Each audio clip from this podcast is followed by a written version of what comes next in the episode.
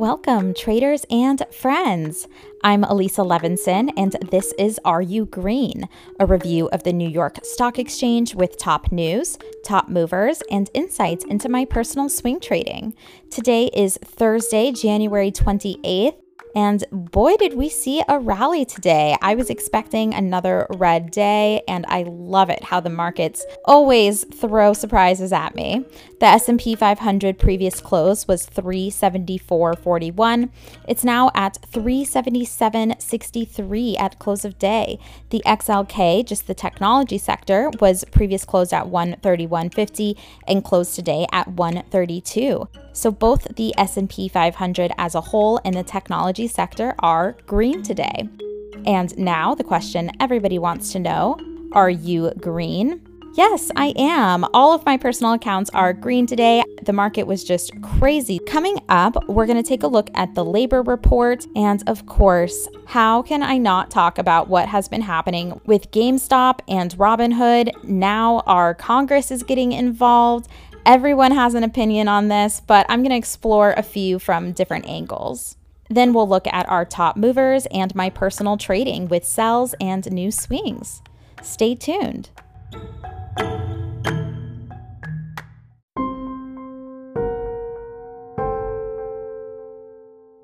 Welcome back. While we are still in a pandemic, the Labor Department reported today 847,000 jobless claims for the week ending in January 23rd. This is a lot of jobless claims, but the crazy part is is that this is good news. In general, economists expected 875,000 layoffs, and this is down from the 914,000 layoffs that we saw last week. So I do think that this report had a little bit to do with our Green Day, but honestly, this news as well as earnings were completely overshadowed by GameStop. I explained the short squeeze last episode, so be sure to go back and listen to that one. But there's a couple paths I want to explore. First off, what is the real story? Who is behind these giant market moves on both sides? And second off, I have to talk about what Robinhood did to potentially shut this down. So, there's been a lot of talk about market manipulation. And the truth is, the SEC is supposed to be regulating the stock market to not allow for this huge market manipulation. And with the nonsense that's happening with GameStop, this has received national attention and made it very clear that the SEC is completely pulled back from what's actually happening on the market.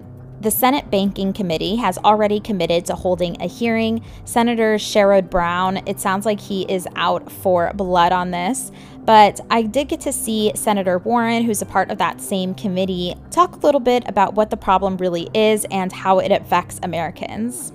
It's interesting that this is the topic that is actually bringing together everyone from all sides of politics as this issue, it looks like Senator Elizabeth Warren and Senator Ted Cruz agree on this, as well as AOC. She tweeted, This is unacceptable. And Ted Cruz re- retweeted that. And then you have Elon Musk also weighing in. So it is interesting when you find an issue that Republicans are speaking out against, Democrats are speaking out against, and business owners are speaking out against.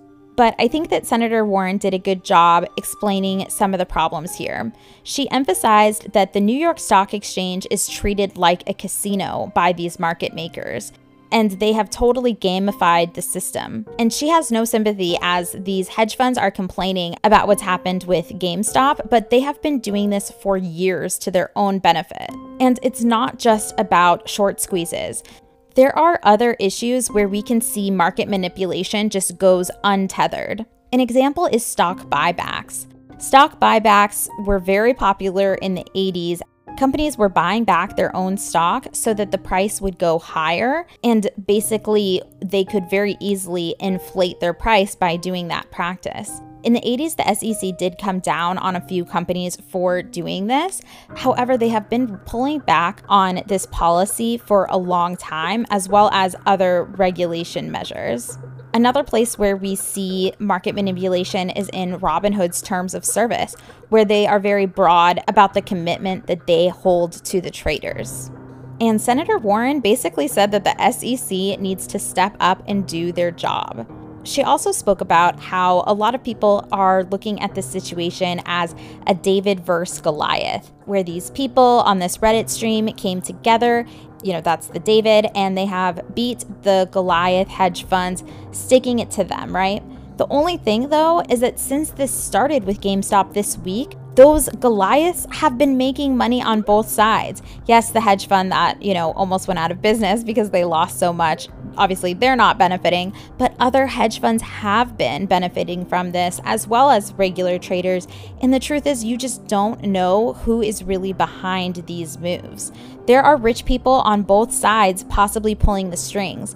And since other people have gone into this thinking it's David versus Goliath, now millions of regular people, casual investors, could lose money. Another problem with this is regular investors look at these situations and say, this is just too crazy.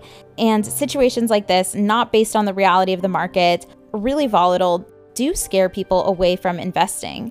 And cutting these people off is not a way for them to build their security. All of this combines to be bad for Wall Street and bad for our country. So, market manipulation should be illegal. I really like how she talked about wanting more traders and more day traders and you know loving the idea that anybody can do their research and invest in a company and make money. But she doesn't want these individuals to be fleeced by market makers. And as an individual small account trader I really appreciate it because so many regulations that the SEC already hold are actually to the benefit of these large market makers and not to the individual retail trader. For example the pattern day trader restriction I hate that regulation and I feel like it really limits small accounts from being able to day trade. I have been loving all of the people that have been coming out talking about this price action. One of my favorites is Mark Cuban. I hope you got the sense from my weekend edition episode talking about the 90s.com bubble of how smart Mark Cuban is and how much I respect him as a businessman and an investor. He handled this situation with humor, talking about the hedge funds that are really upset about this action and, you know, this group on Reddit, but in reality, he mentioned that many hedge funds have been doing this same exact thing throughout the years. They've been targeting a heavily shorted stock and then short squeezing it. It's only now that the situation is the other way around that they're all upset about it. So, Mark is loving this volatility, and I love him for it. The other side to this story is Robinhood. Robinhood said on Thursday, after recent volatility, it wasn't going to allow the new stock purchase from GameStop, AMC, BlackBerry, Bed Bath & Beyond, Koss Headphones, and Nokia, as well as Naked Brands. It does feel a little panicky when I go into one of my favorite trading platforms and I see this message. It just feels a little wrong. But what I was most upset about is not being able to sell Ecolabs off the open. Ecolabs had a great run up. It took forever for Robinhood to take in my order, and I think it's just based on the amount of volume that is on the platform now, but it's very frustrating as an individual trader. But that's why I have multiple brokerages because some days, you know, you might have a technical glitch on one of them and you need to be able to hop over. It was interesting to hear that many other brokers, including TD Ameritrade, were also limiting margin calls on these tickers. And I have to wonder is all of this to protect us or is it to protect them? Is this market manipulation? A class action lawsuit was filed towards Robinhood for removing this buying power on specific stocks. And it causes us to think about the relationship that Robinhood has with market makers. Justin Kan, that's K A N. I'm actually not sure how you pronounce his last name, but I follow him on Twitter. He invented Twitch and he is a very thoughtful thinker. So I like what he has to say sometimes.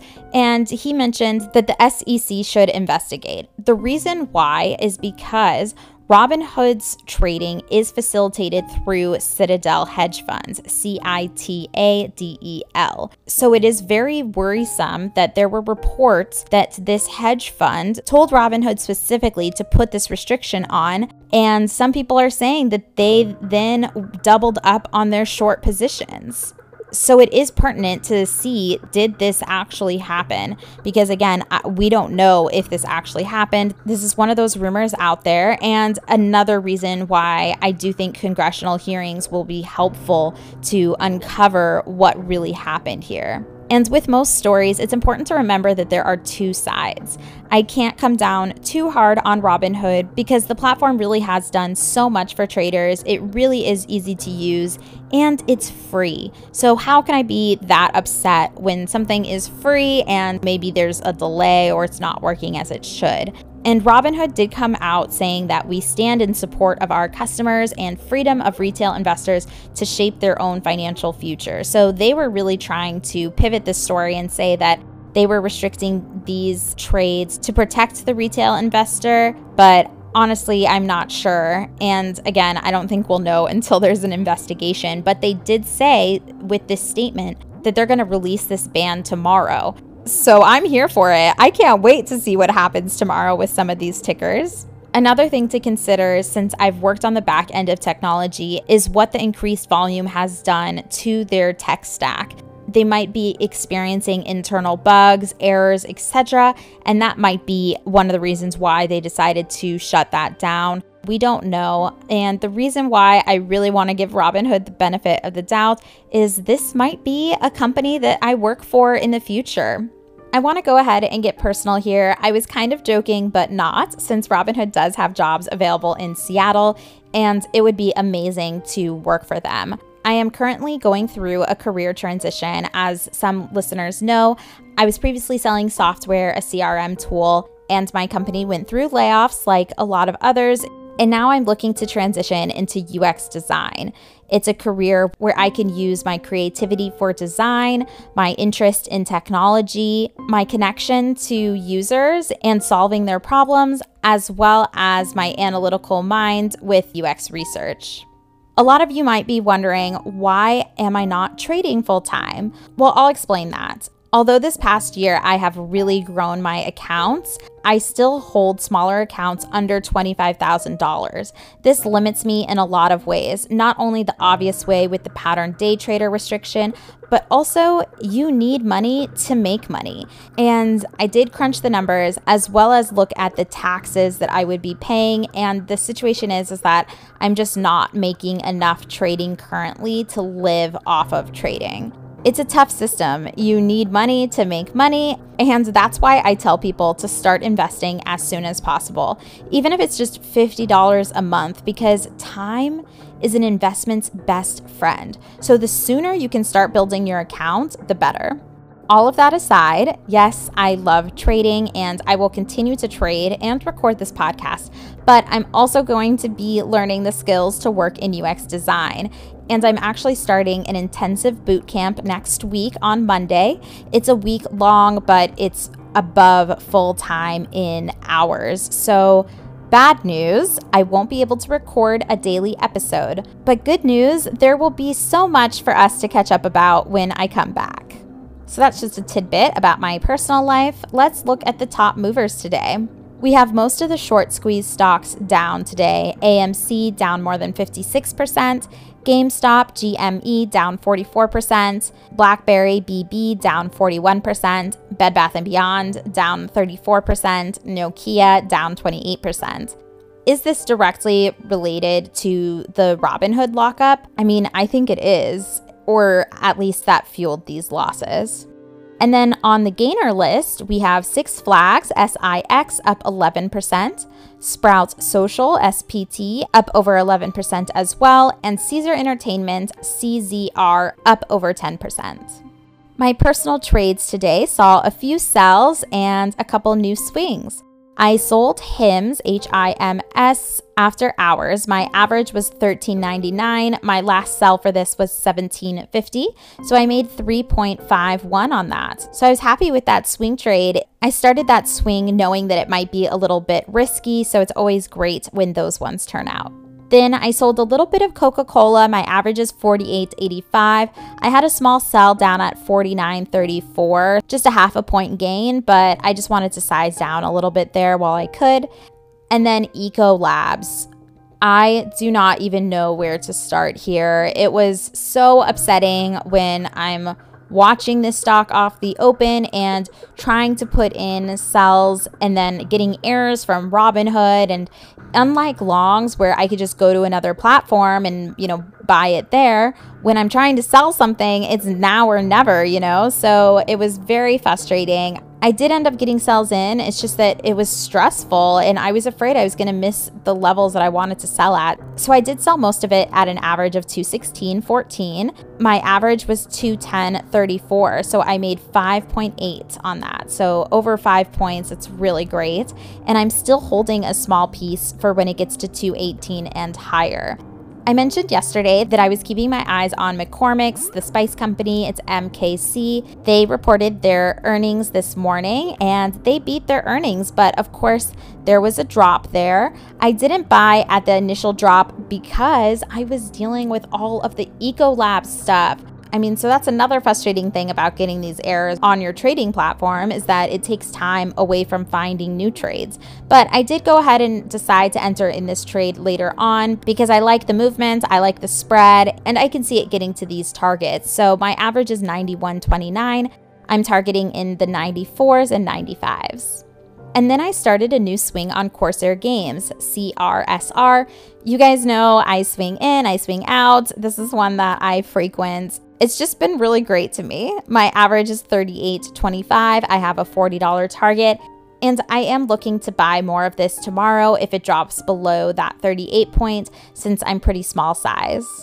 And one last personal message, as I mentioned before, since I am moving into UX design, and there's a ton there for me to learn, I do have to cut back a little on the podcast. So I'm going to be putting out episodes on Mondays and Wednesdays. However, next week I do have that intensive boot camp. So the next episode will not be this upcoming Monday, but the next Monday. And even though I'll just be doing the Monday, Wednesday podcast, I'm also currently in the works of recording a few special edition episodes. These special episodes will be interviews, they'll be deep dives into other important times in the stock market history and I would be happy to hear any feedback you have. Please feel free to message me on Instagram at You Green Podcast. If you listen to this podcast on Anchor, they also have an awesome system where you can send me a voicemail. So feel free to do that as well. And I really appreciate all of the listeners. I cannot believe how much this podcast has grown, especially in 2021. So thank you so much for listening. And I look forward to speaking with you all next week, catching up on the news and my personal trades. Until then, be sure to plan your trade and trade your plan.